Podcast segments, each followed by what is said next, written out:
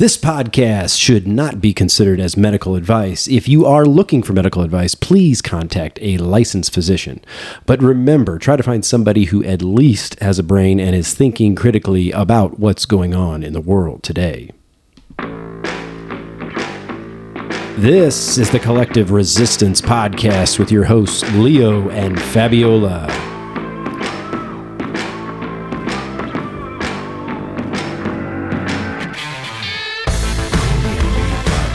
We will be discussing why we find ourselves resisting the narratives of the common collective, as well as why the common collective resists new information.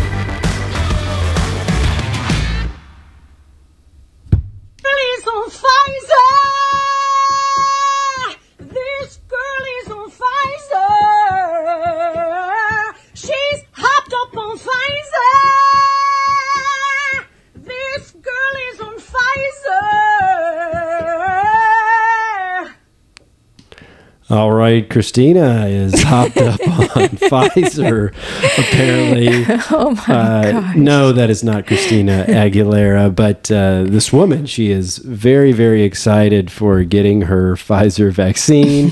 she uh, put it out on TikTok with little. Uh, uh, there's even a little syringe in the corner that is uh, emitting vaccine hearts. so this is this is where we're at, people. This is what's going on. Okay, there's really these two worlds uh, colliding.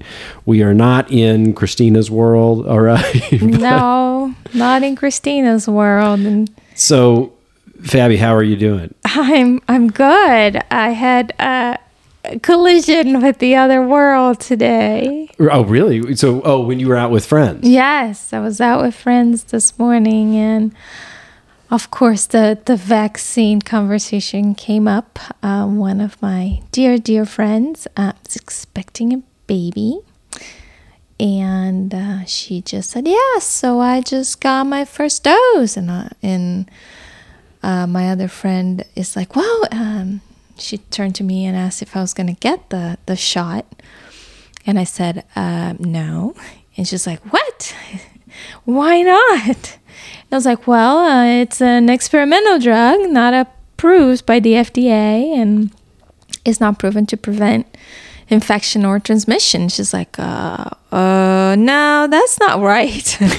she says to me, uh, that's not right. I'm not sure where you heard that. I said, well, I just, again, explain. I, I, I read the, the little trial data we have because we don't have access to the raw data as we have discussed it before. And then my other friend and then i and then i said which is of no use right? My friend already got the first dose anyway. And i said and you know that the um, for preg- pregnant women um, the data is in the gap analysis meaning there is no data and she turns to me and says, Well, I asked my OBGYN and and she's like, Well, there is a little data now. I'm like, okay. And she said it was fine. And you know, my baby would have the the antibodies and and she and and she was like, uh, I don't think it, it it's gonna hurt my baby. but it was like she wasn't even sure, right? But she did it anyway. And I was just like, man, I mean But I think you you, you were like, this battle was just an uphill battle. but you weren't you kind of like, okay, I'm just to shut up because there's uh, yes, I, I changed the subject because I was just thinking in my in my head, it it's it, it's not worth it. It's just not worth it. I mean, they are in a completely different universe paradigm. You, you were kind of flanked on uh, all three sides, right? Because uh, they were come all coming at you there from Yeah, different uh, yeah. different angles. Yeah, so I said my piece and then we moved on to different conversations and of course I wish my my friend the very best and that uh, her baby is born healthy. But it is scary to me to just, you know, she did ask her doctor and she got zero informed consent. The doctor just said, "Yeah, sure, go ahead."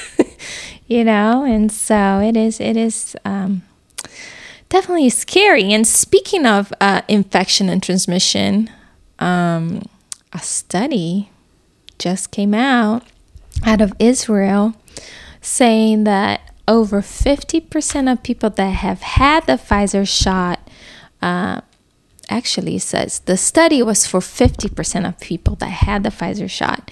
And the data uh, was found that 60% of new COVID patients that have been, uh, 60% of new cases of COVID have been from patients that have been vaccinated. So, I mean, I'm sure these headlines are not being talked about in mainstream media No. because clearly most people around me have said that I'm crazy when I bring up the infection and transmission.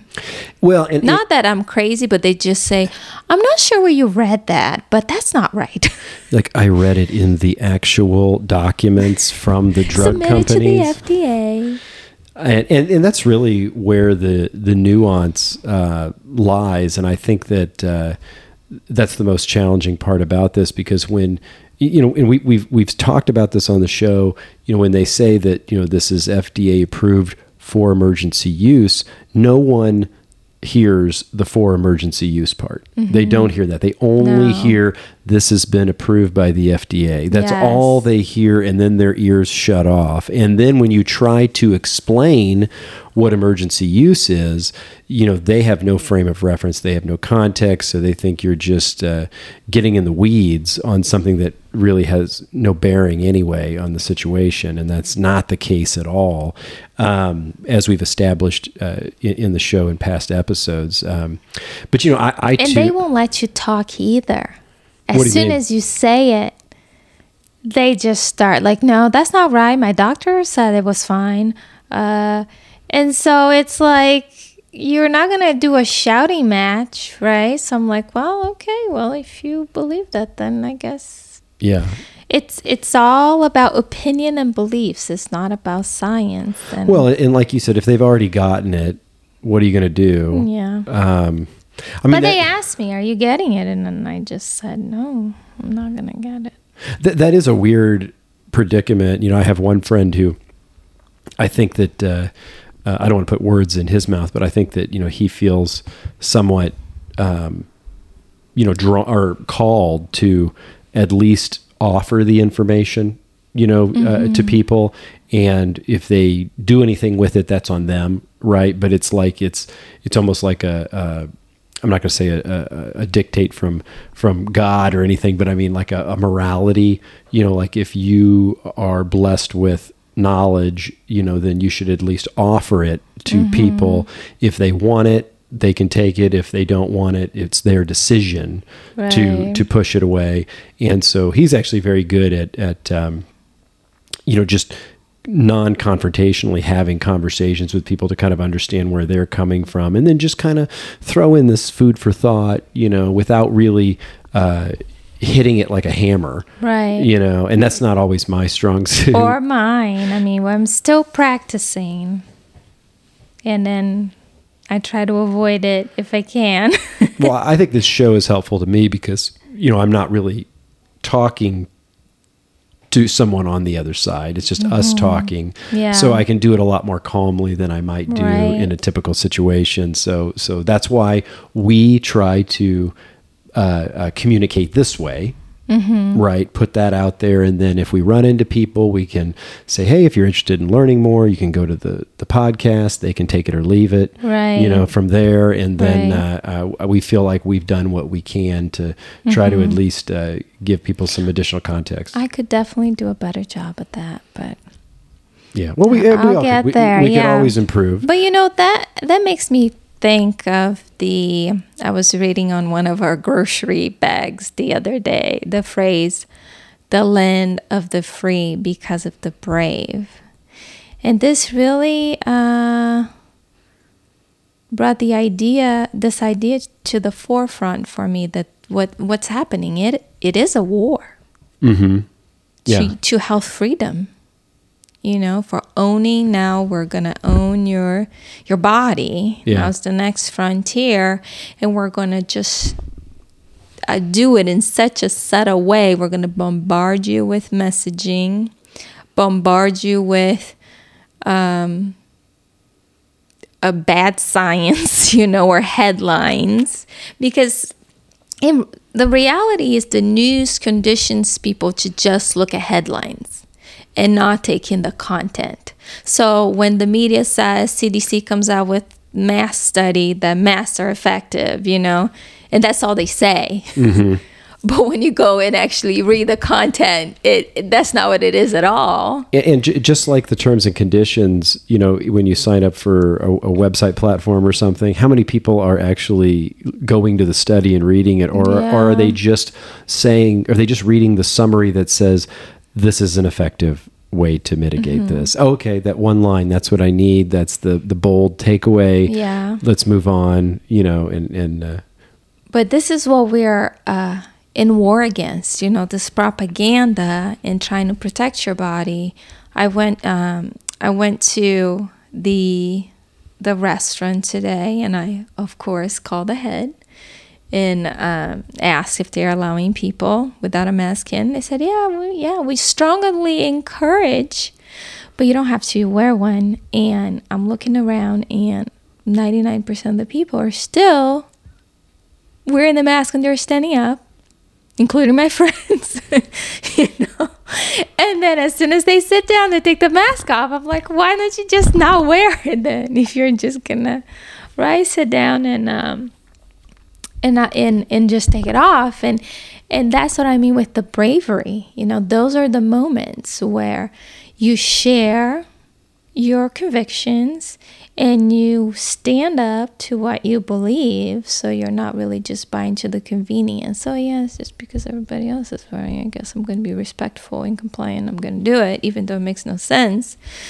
So i f- feel like every single human in america right now is being called to bravery to keep keep this as the land of the free and but for, for the bravery to happen, I think it's really important that people have conviction. And the only way you have conviction is by inspecting the content, going to the source. So when you talk about the shots, the source is what?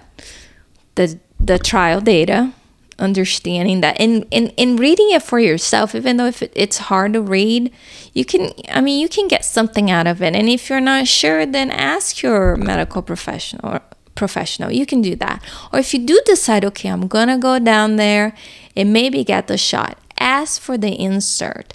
Ask for informed consent. You gotta be brave.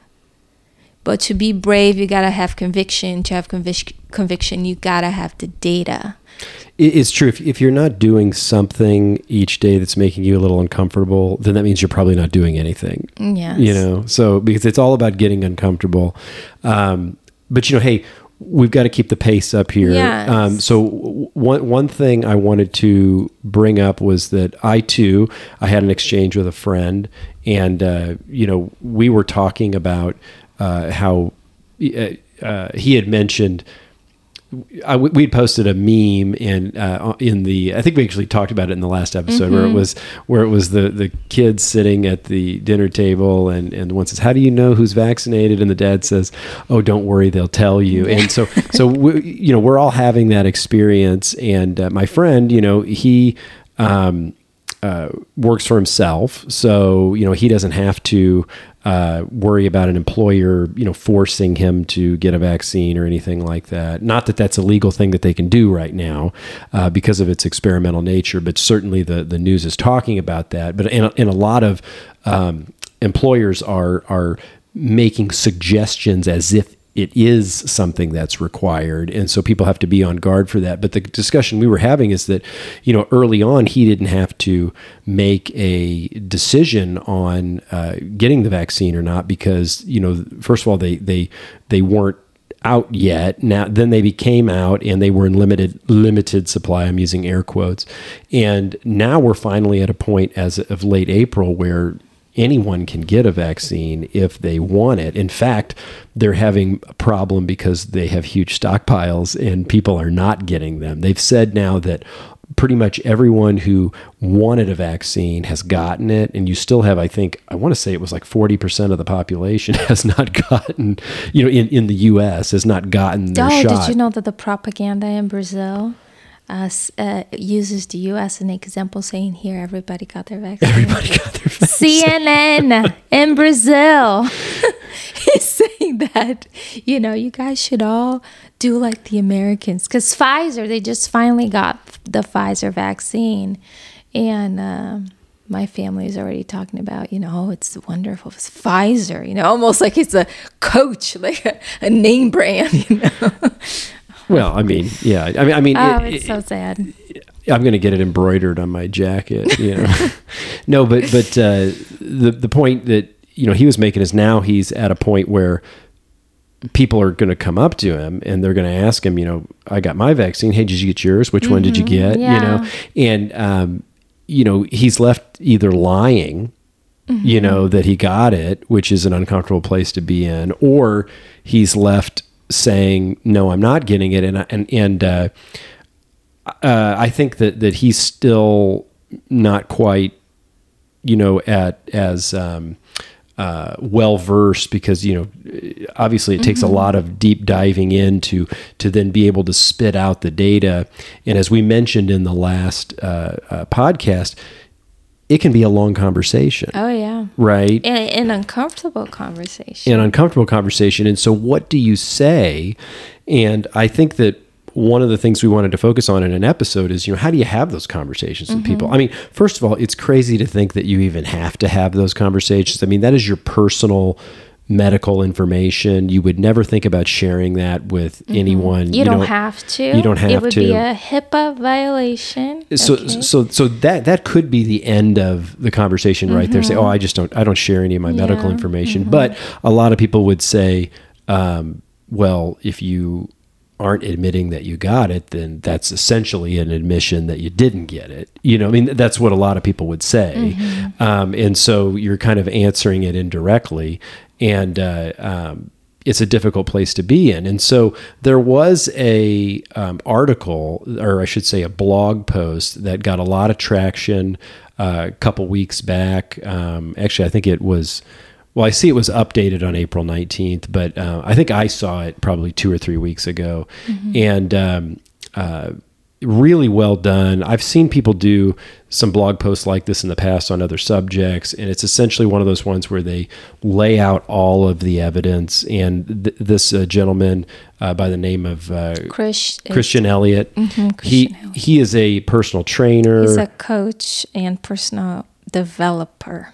Yeah, so he's like um, um, he's in like nutrition. He's in person, you know, physical training. Mm-hmm. Yeah. He's in uh, mental uh, Mental uh, health. He ran into the same issues in his 20s, though, a little earlier than we did, where he had a medical condition that mainstream medicine just kind of said, There's nothing I can do for you. And he decided himself to look for alternatives and healed himself. Um, so he started his career on coaching others how to do the same. Well, and so he wrote this article. It's called, or this blog post called 18 Reasons I Won't Be Getting a COVID Vaccine. And we basically want to take this episode to kind of walk through that. A lot of this stuff is stuff that we've covered in different episodes, but we just want to kind of quickly walk through all the 18 things that he goes through um, and then just kind of go maybe in depth, more in depth on some of the ones that we haven't kind of tackled head on. Um, but before we do that, he did go on the Wise Traditions podcast, I think a week or so ago, maybe two weeks ago. And uh, um, that is a fantastic episode. And uh, so go to Wise Traditions. We will um, uh, put it, the link in the show notes for that episode. Very well spoken individual. We've got the intro portion to that. Uh, uh, podcast that we want to play here, so that Oh, you do you want to share the stats and on the, his blog post? Did you say? Oh yeah, that was pretty interesting. I mean, essentially, uh, in a nutshell, uh, I was looking through all of the the uh, uh, views that his blog posts had gotten, and it was like uh, if you looked at the five episode or the five posts before this one he wrote here for the COVID vaccine, it was like 194 views. Then he had like a 2,000 view, then a 600 view, then a 4,900 view, and then there's this one that has 3.5 million views. Yes, it is So- very well written. Yeah, very well written, and it's getting a lot of visibility. And again, we will link to that in the show notes. But let's listen to uh, Christian here on the Wise Traditions podcast. what's particularly concerning to me about pharma is that they go to court and lose and have to pay hundreds of millions or billions of dollars in fines because they took to market something they knew would cause injury or death and they did it anyway. And the reason we know that is because they can be sued and we can look at the documents that produced that information. The challenge with these vaccines is you can't get that info. So the logical leap someone has to make in their mind is to say, well, they wouldn't do that with vaccines. I mean, sure, they have criminal record and evidence that these people would do things like that where they can get caught. But we have this idea that somehow vaccines are made by angels and that they're they fell out of heaven and they could do no wrong. And the people who produce them are all above board when we have they're convicted felons. And I, I would have hope for that to change somewhat. It, one, if we could repeal the 1986 act, but two, if somebody went to jail for that rather than just pay a fine, because right now it just seems like that's part of the cost of doing business. There's no ramification for their actions. Okay, so I mean, I thought that was very well said. Um, there's actually a quote. I want to see if uh, I can find if it. If drug here. companies willfully choose to put harmful products in the market when they can be sued, why would we trust any product where they have no liability. I mean, it's really a basic logic thing. Um, you know, there's this entire side of the industry around pharmaceutical drugs where, you know, they're held to this standard where if there is negligence, something mm-hmm. happens, or they are uh, found to be hiding information that later shows that uh, there were real health impacts that they weren't uh, uh publicizing to people so that they could make a more accurate uh, decision about what, whether they wanted to take the medication medication or not. And all of these companies have had issues, um, with the exception of Moderna. But Moderna is a brand, essentially a brand new company. They've, they've never brought a product to market mm-hmm. until this. Mm-hmm. Um, and so, you know, we don't really have any history with them. They've just been basically a company or with trying to develop products, but never could really uh, hit the mark. And now all of a sudden we've got this major pandemic and they've got and the, this rush product, rush product. And we've got, we've got now the biggest product, uh, uh, in pharmaceutical history, mm-hmm. you know, around the COVID New technology, vaccines. right? So, but but let's kind of start to break this down in this article, if you guys will. So, uh, it, we'll start out the first one. Um, is uh, just what we were talking about here. Vaccine makers are immune from liability, and so what, we have talked about that before. We have, and, and in 1986, the National Childhood Vaccine Injury Act uh, was passed, and that essentially took liability away from uh, uh, ma- these manufacturers they lobbied Congress and they uh, were able to get that put in place because they were getting sued left and right. yeah, for, for injuries. and now, when you have a vaccine injury uh, with you know the uh, vaccines that exist within the um, uh, current schedule, uh, you basically take those uh, legal complaints to the government instead, mm-hmm. and, and you sue the government. And then, if uh, the government uh, feels you've proven your case, then they pay you from a fund uh, that to date has paid out over four and a half billion dollars mm-hmm. since that was enacted. So, but for these injections in particular, they're also this is also reinforced by the PREP Act, which so nobody uh, involved in the whole transaction of the injection is liable. So the person that that you know the person that administers, um, the facility that administers, like anybody in that process, nobody in that process can be uh, liable held liable. So it makes me think of the, you know, the uh, 60 day money back guarantee, 30 day money back guarantee, right? When you buy a product like these, um, manufacturers do not stand behind this product at all, and they have zero to lose if somebody gets injured. We can't stress this enough. well, and, and that's why they've said that uh, vaccines are really the new model for these pharmaceutical companies. They're actually doing much, much more R and D on the vaccine side as opposed to the uh, pharmaceutical side because of the fact that uh, they have no liability concern around the uh, the biologicals for vaccination. So so anyway, so that's interesting. So that's his first and they all do their own testing. Yeah. You know, Mhm. there's no outside entity actually uh, overseeing. So then his number two reason is the checkered past of vaccine companies. And I know you found some stuff that was linked off of uh, what he provided in that. Did you want to dive in on some of yeah. that stuff? So the four major companies for making these COVID vaccines have uh, are or have either never brought a vaccine to market. So in case of Moderna, as we said, and Johnson and Johnson also never had a um, vaccine to market. Um, they are serial felons, Pfizer and AstraZeneca. Um, or they, they are both. They didn't bring a vaccine to market, and they are felons, like in the case of uh, Johnson and Johnson. Um, so for uh, and we can name uh, so many um, different drugs, you know, that have had um, ta been taken off the market or have caused horrible, horrible side effects. Is, for example, like Vioxx, Bextra, Vioxx, yeah, Celebrex, Vioxx is a, a, a. Merck product. It's a painkiller that caused heart attacks, and they were fined $25 million. Uh, is a Pfizer uh, product. It's an anti-inflammatory. It causes also heart attacks, and they had to pay $2.3 billion in fine fines. Thalidomide Thal- thal- thalidomide. thalidomide, which is a tranquilizer that was given to it. wa- It was deemed safe and effective. It was given to pregnant mothers and caused horrific birth defects. and was taken off the market. And then the opioids. I mean, J and J was ordered to pay five hundred seventy-two million um, dollars on opioids alone. So, and, and so these are products you can be sued over. So imagine what are you going to do? I mean, what incentive do you even have to create a safe product when you have no liability? Yeah, there's nobody uh, checking you for any bad behavior. So, and even if they find anything, you're immune. You don't. Yeah, you are immune. I mean, you and, and as he said, you know, we think that those companies now turn angels just because they're manufacturing vaccines, but their track record is really bad. So, so it's like somebody needs to. I, I'd really like to have a conversation with somebody, and, and for them to to really make the leap to where we know these things have occurred, and when you dig into these cases, I mean, they're ugly. Mm-hmm. They are ugly. Yeah, Pfizer has the distinction of the biggest criminal payout in history.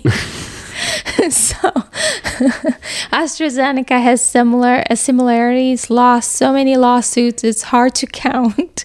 Johnson and Johnson has lost major lawsuits in 1995, 1986, 2001, 2010, 2011, 2016, 2019. Uh, they used the aborted uh, fetal cells as well. Um, So, It's so, bad. So right there, if you just want to use the legal records of the companies involved to say this is why I'm not getting the vaccine because Mm-hmm. I'm waiting to see uh, how badly we, I'm, I'm, I'm waiting to see which one gets sued the least. Yep. and then maybe I'll go with that vaccine uh, once that shakes out. Okay, so let's let's keep. Uh, was there anything else on that particular point, or do you want to go ahead and I move on? mean, there's yeah, we can move on. because we need to keep the yeah, uh, train sure, sure. going. So number three, the ugly history of attempts to make coronavirus vaccines. Let me just kind of read through this here. There have been many attempts to make viral vaccines in the past that ended in utter failure, which is why we did not have a coronavirus vaccine in 2020. In the 60s, scientists attempted to make an RSV vaccine for infants. That was the respiratory syn- syncytial virus. And in that study, they skipped animal trials because they weren't necessary back then. But in the mm-hmm. end, the vaccinated infants got much sicker than the unvaccinated infants when exposed to the virus in nature, with 80% of the vaccinated infants requiring hospitalization and two of them passed away. So after 2000, scientists made many attempts to create coronavirus vaccines. For the past 20 years, all ended in failure because the animals in the clinical trials got very sick and many died, just like the children in the 1960s. So he, uh, in this uh, blog post, he gives uh, links to all of these. He's got in 2004, attempted vaccine produced hepatitis in ferrets. In 2005, mice and civets became sick and more susceptible to coronaviruses after vaccination. In 2012, the ferrets became sick and died. And in this study, mice and ferrets developed lung disease. And then two, in 2016, uh, this other study that he links to also produced lung disease in mice. Mice. So, in typical pattern in the studies mentioned above, is that, that the children and the animals produced beautiful antibody responses after being vaccinated. The manufacturers thought they'd hit the jackpot. And then the problem came when the children and animals were exposed in the wild uh, to the actual uh, pathogen. And when that happened, there was an unexplained phenomenon called antibody dependent enhancement, which we've talked about We before. talked about that, yes. Um, and also known as vaccine enhanced disease, which occurred when the immune system produced a cytokine storm, which has been something we've heard a lot about in the You news. overreacted, and then The children and animals died. hmm And so, and there's no data to suggest that this these problems have been overcome anywhere. So, So, so that there is is a big thing. Are you are you looking at this article too? I am. Do you want to go ahead and hit number four? I need to grab a little data glass of water. gaps submitted to the FDA by the vaccine makers. Um, so there's a lot of unknowns with these vaccines, and we talk about. I was just uh, uh, talking about you know pregnant women and lactating women, um, and children, for example, were not studied. Uh, we also don't know, you know, what is what are the consequences of using the the the lipid nanoparticles that we talked about, the PEG on these vaccines, or um, how um, what are the long uh, safety study data? There's there's none um, to know if you know this is safe or not. So um, he says here, anyone younger than 18 years old or o- over 55 there's there's no data. Pregnant or lactating mothers uh, people with autoimmune conditions uh, immune compromised individuals and again no data on transmission no no data um, on preventing mortality from covid. So no data that you might die from this no data on duration of protection either. There's none of that. Um, so that was number four. Number five Yeah, no access to the raw data from the trials. So, Yeah. would you like Oh. to would you like to see the raw data that produced Yeah. Uh-huh. the ninety percent and ninety five percent effective claims touted in the news? Well, he would like to see it too, but they won't let us see that data. Yeah, As- the BMJ actually pointed pointed that out. You know, how did you come to these numbers? You know, and and again, if we talk about headlines, that's all that we heard in December. Was it December or November? Maybe it was November. The headlines: ninety percent effective, ninety five percent. Like it's like a, a unanimous truth, you know. And then when you start looking at, you know, how many people actually from the trials they took to do the controls with, it was like a tiny, tiny percentage of people, and everything was um, anecdotal. You know, like they just said, "Oh yeah, look like these people s- seem like they had COVID."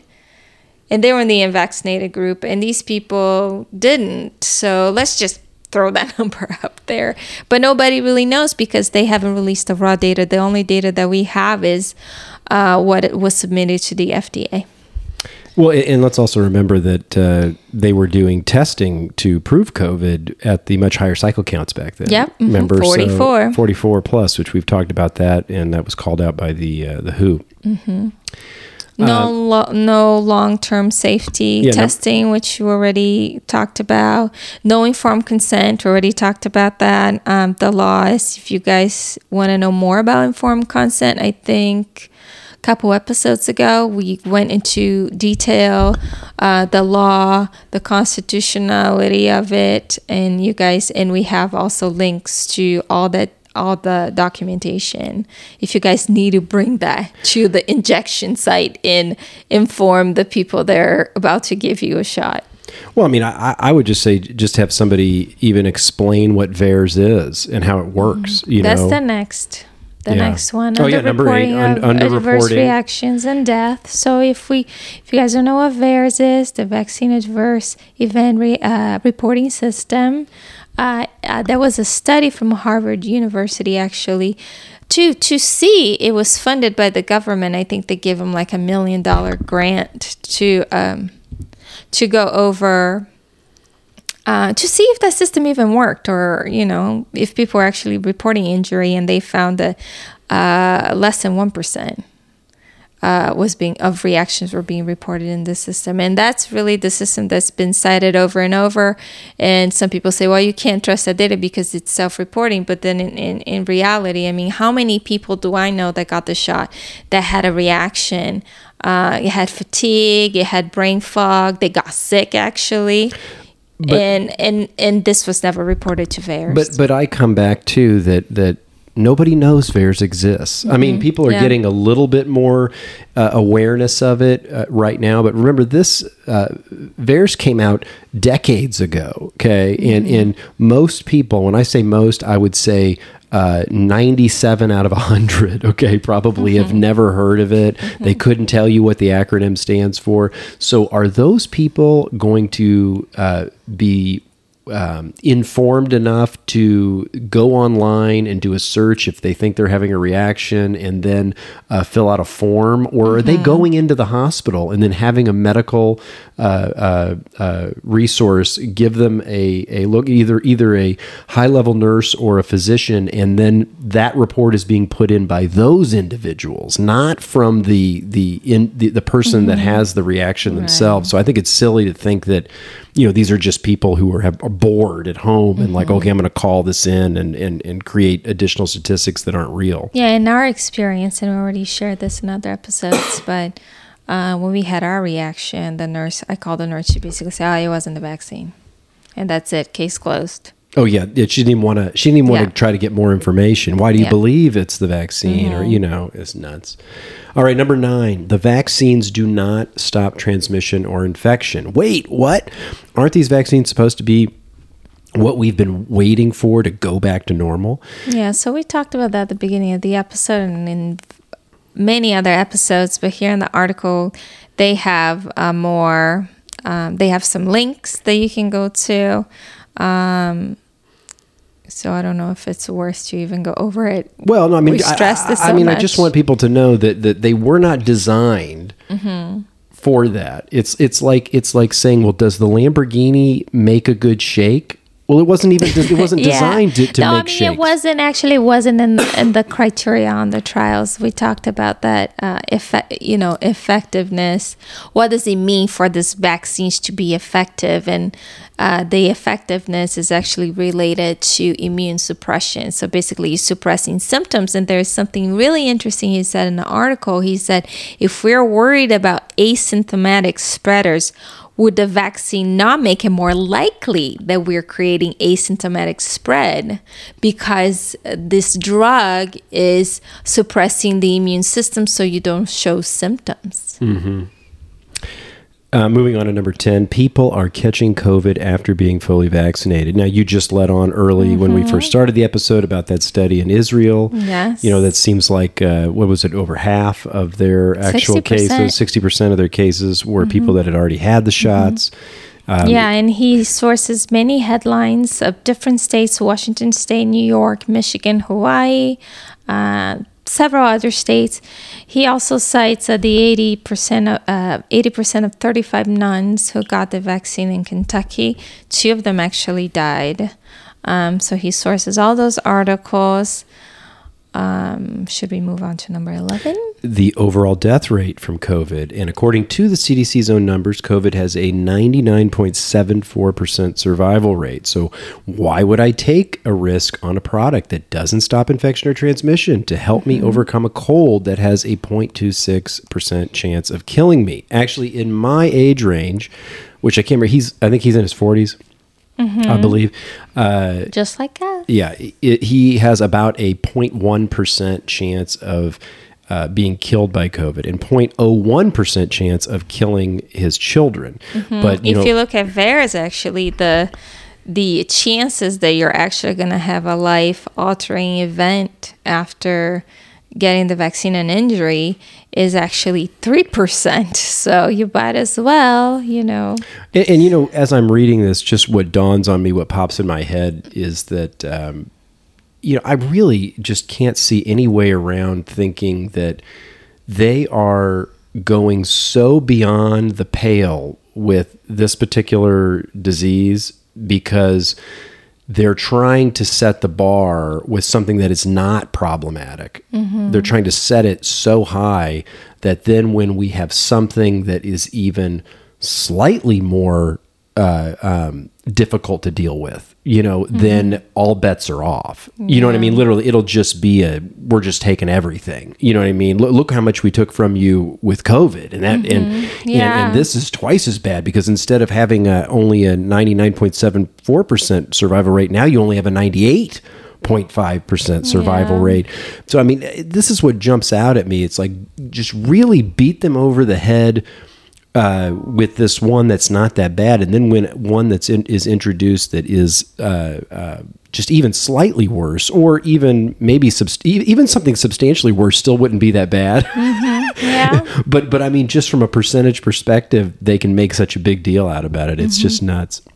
And then, you know, what did we hear at the beginning of the year after Biden was in office? They are all talking about, you know, we are we're going to hit the 500,000 deaths from COVID, right? And so he's number 12. The bloated COVID death numbers. Yes. So you know, we know that there were issues with um, how death, Death death certificates were being uh, requested to be uh, filled out by um, uh, vital statistics and whatnot. How uh miraculously cardiovascular disease was down for the first time in like decades. five decades. Yeah. Cancer was down. Uh, now, if you had pneumonia, uh, they count that as COVID, COVID deaths. Um, you know, there's so many. If you got into car accidents and you had COVID, then they would. You know, there's so many uh, uh, interesting uh, reporting on this, and he sources some articles to to be um, that you guys can read. Number 13, uh, Tony Fau- Dr. Tony Fauci and six others at NIAID own patents on the Moderna vaccine. Yeah, so, talk about conflict of interest there. We have alternative treatments. There are studies on several of the alternative treatments, but what do we hear from Dr. Fauci? We want what what is the number? What we played a video. What is the number we need to hit? You know, what is the criteria we need to hit to let everybody the the world or the country go back to normal? and normal? what's crazy to me about that is that um, I see conversations on Facebook and you know people are defending Fauci and they're like, "Look, there is so much about this disease we don't know. He he can't make a prediction and all this." And I'm I'm like, "Look, there has to be a goal, okay? There has got to be a goal because if there is no goal, we will never get there. And and so I mean, he he has changed tracks before. It's okay if he says we need to get to this level vaccination, we need to get to um, this level of daily cases, we need to get to this level of um, you know hospitalizations. Mm-hmm. You know it's okay for him to say that and then and then change tracks as long as there's a reason he's changing tracks right? I mean he says mm-hmm. well look you know the data we we we based that on before was this. We we need to adjust that a little bit because this occurred. But the fact that he has no target 0 mm-hmm. target and all he is but about then he's got conflicts of interest. well, and so so so my question is if that's not a co- conflict of interest, Mm-hmm. what does a conflict of interest look like? Do you know what I mean? Yeah. So so let's talk about the uh, uh, the, the the issues here. Tony Fauci owns over a thousand patents, including patents being used on the Moderna vaccine, which he approved government funding for. In fact, the NIH, which NIAID is part of, claims joint ownership of Moderna's vaccine. Does anyone else see this as a major conflict of interest or criminal even? And, and it's the it's actually um, the uh, Bayh-Dole Act, which gives government workers uh, the ability to file patents on any research they do using taxpayer funding. So I mean, think about that. We are putting our money in so that these scientists can do their work, and then the output of their work creates these patents that they hold on to, uh, and then they can profit from, even though it was our dollars that facilitated their very research. So I mean, and and then, and then these companies are going to turn around and then produce a vaccine that they're going to charge the government for, and uh, uh, and then our insurance is going to pay for it. And I mean, I mean, And then the government is going is going to give uh, incentives to employers and uh, healthcare facilities. They're making sure their uh, employees are, are, are getting vaccinated and getting tracked. And, and this is happening in my in my line of work. uh, The pressure is just uh, really strong on on getting this. Um, to the point that is that is uncomfortable and it's scary. It's hostile almost. You It know the pressure. So if I if I didn't have all this data, really, I I probably would go ahead and just go do it just so they would leave me alone. right? you know. So at least I have conviction because I got the data. But you know, that segues, you know, the conflict of interest here and the patent segues into um, number 14, which he says Fauci's on the hot seat for illegal gain of function research. So, what is gain of function research? It is where scientists attempt to make viruses gain functions. Uh, for example, make them more transmissible or deadlier, which uh, that sounds at least a touch unethical, right? How could that possibly be helpful? Our government agreed and banned the practice. So, what did the Fauci led NIAID do? They pivoted and outsourced the gain of function research in coronaviruses, no less, to China to the tune of a $600,000 grant. You can see more details, including important timeline of these events, in a link that he provides in his blog post here. But Mr. Fauci, he has some explaining to do because uh, cameras are recording when you have to defend your actions. For now, let's turn our attention back to the virus. So, uh, number 15, he goes on to say, uh, the virus continues to mutate. Um, now, this was an interesting uh, uh, turn several weeks ago that I was talking about. We actually did not do a uh, uh, podcast episode about We this. We did not because it's still this whole thing is still debatable because the virus have not been seen. It's it's as we uh, played a a clip last last episode, right? It's like the unicorn that you say it exists because you saw a picture on the on the internet. In this case, uh, you have a sequence but you don't really have a thing. It's like a theoretical thing because it's it's a virtual it's actually, sequence it's actually of this not, thing. It's not like a theoretical thing. They actually call it a theoretical Yeah, thing. in, yeah, yeah. A theoretical virus in the Yes. papers. So, you know, um, there was the discussion with Geert Vanden Bossche, which uh, he is a vaccine developer. I mean, this guy has a uh, resume where um, you know he's worked for Bill and Melinda Gates Foundation. He's worked for. Gla- suspicious. GlaxoSmithKline. I mean, he's worked for like four or five of the big dogs in uh, really high up positions, and he kind of was sounding the alarm because he was essentially s- stating that um, that that although these vaccines could have um, uh, they could be helpful in some case. The fact that they're giving them now, once the virus is in the, you know, I'm, I'm using air quotes again, the virus, because again, we've never seen it, but but mm-hmm. because the virus is so prolific now, it's everywhere that you're actually doing yourself a disservice to Yeah, if you vaccinate. go with the narrative, the mainstream narrative, you know, like it's mutating. Now you have the the Brazilian uh, mutation. You have the Afri- the Brazilian strain, the African strain, the German strain, the UK strain. you know. So I mean, what what's the point? You're getting this the, the shot, and then you're getting all these variation variants. Well, and the point that Geert was making was that you have um, these natural killer cells, which essentially sit as kind of a front line, and they don't need to um, be specifically programmed to attack a new pathogen. They kind of are smart enough to just kind of go after whatever is not recognized, and so and and then they uh, often will kill off infection in a healthy individual, especially a young individual who has a lot of these natural killer cells. And when you get the vaccine, the actual antibodies that uh, your body creates from the vaccination actually? Oh, the, the we're, we're having technical difficulties because we're doing we're, we're recording on a table and, and so we're, we're we're hitting on the table and we're, we're both correcting each other. Stop smacking the table. It's getting picked up on the mic.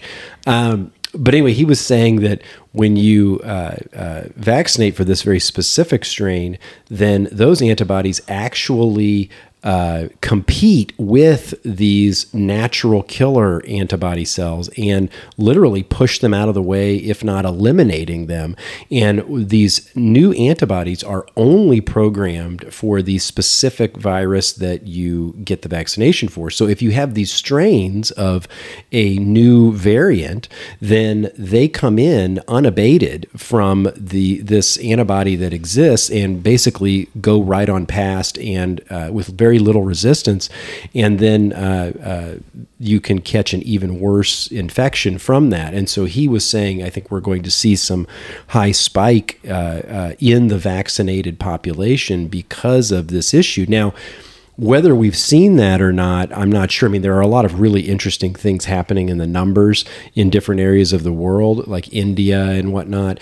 But um, what was most interesting to me is, you know, this guy is a very well respected uh, scientist, and uh, he, people came out and, and, really character assassinated him. I had friends who brought uh, the, this man's research up to doctors, and they said, "Oh well."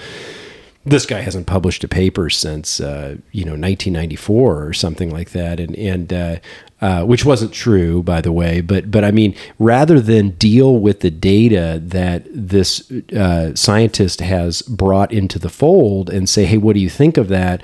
Are you familiar with this uh, um, phenomenon, um, which was called um, immune escape, I believe? Mm-hmm. Um, it, rather than do that, they wouldn't. They would not even uh, take on the topic, you yeah. know. And and uh, that's the most interesting thing about this is rather than continue the conversation and figure out why yeah, the science. No debate. There's it, no scientific debate. It's just character it's assassination. Just censor, yeah, just character assassination and, and censorship, or you know, if finishing, ending the conversation with the you know the conspiracy theory expression.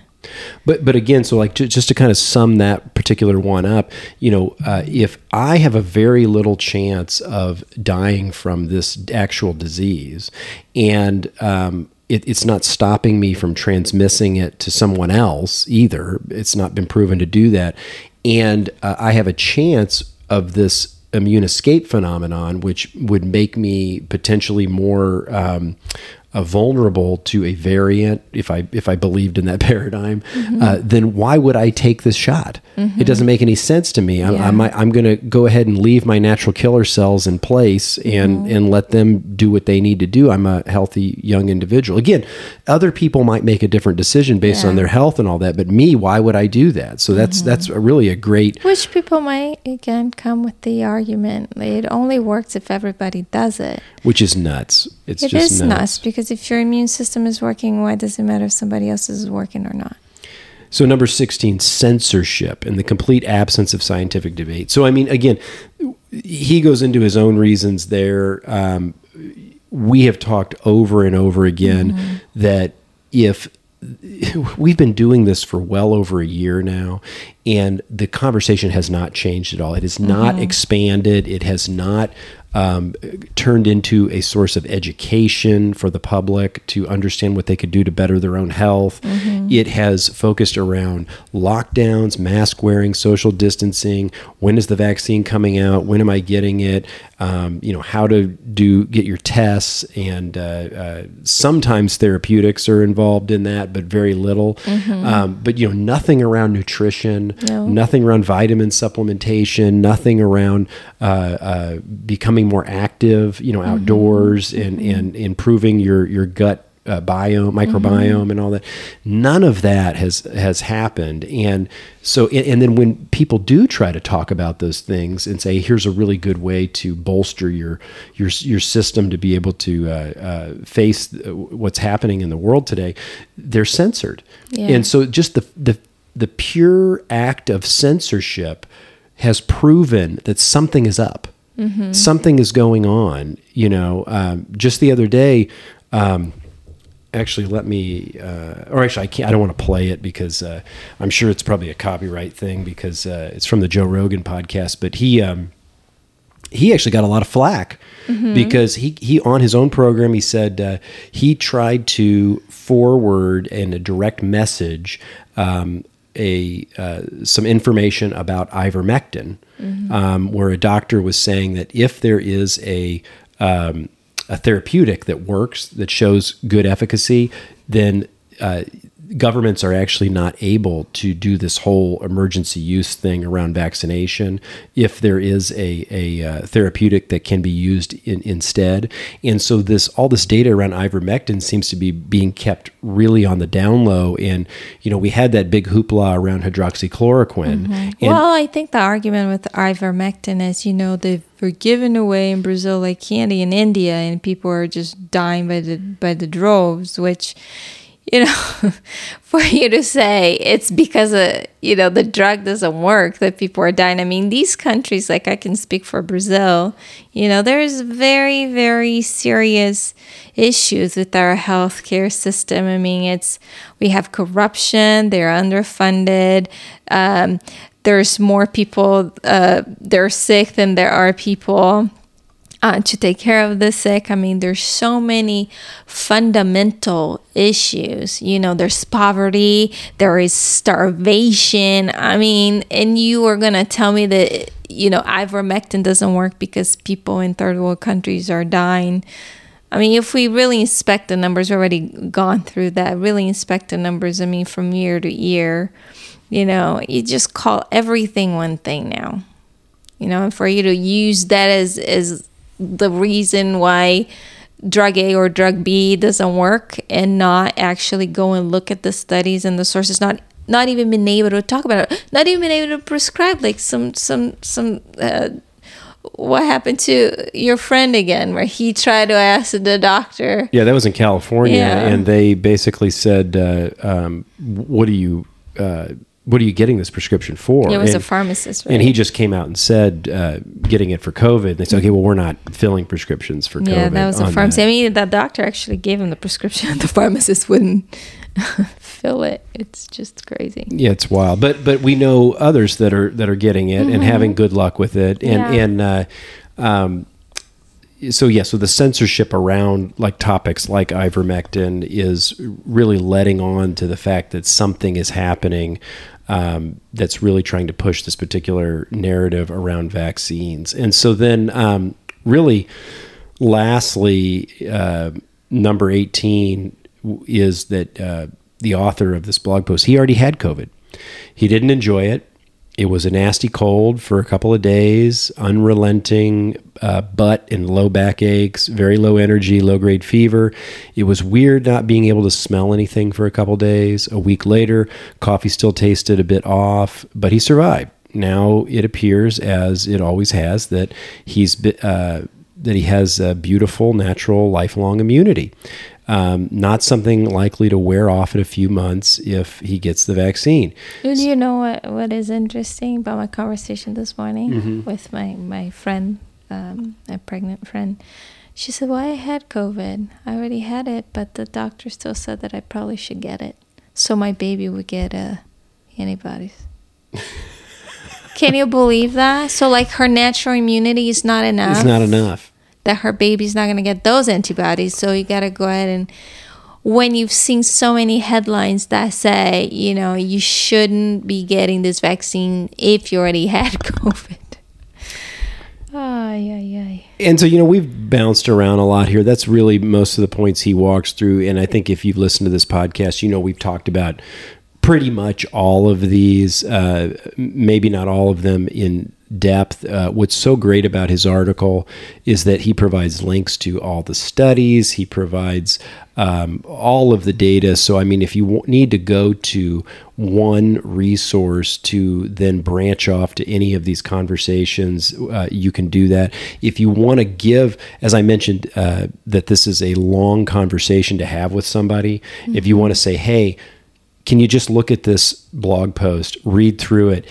Does anything in this blog post, you know, there's 18 things listed, does anything in here give you a little bit of a pause or or at least give you some understanding of why I'm not getting the vaccine until there's a little bit more data uh, to chew on, right? Yeah, we've had actually lots of uh, people or friends reach out to us and, and tell us, okay, I'm getting this pressure. I just from from my friends, especially uh, older fr- the friends are older. You know, what what do I tell them? I don't know what to tell them. You know, they keep asking me what.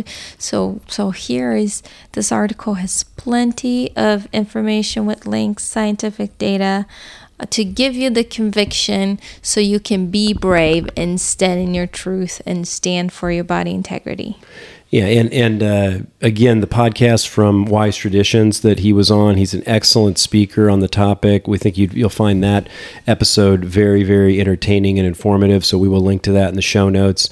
Uh, but uh, I think that's probably good for the episode. We do want to um, reiterate that we are on Instagram at the Collective Resistance. We are also have a ongoing Telegram discussion. If you do a search for the Collective Resistance podcast on Telegram, you can join that group um, where we just try to continually throw over news items that are happening around these topics and others. Um, so please join us there if you have interest. And uh, please leave a comment if you like what you're hearing, or even if you don't. or if you want to hear more, or if you want to hear about different topics you're not sure, uh, we would be happy to research and bring it on to the show. All right, that's it for today's episode of the Collective Resistance Podcast. Thank you for joining us today. Fabi, what do you want to tell them? Hey, stay healthy, stay safe, stay curious.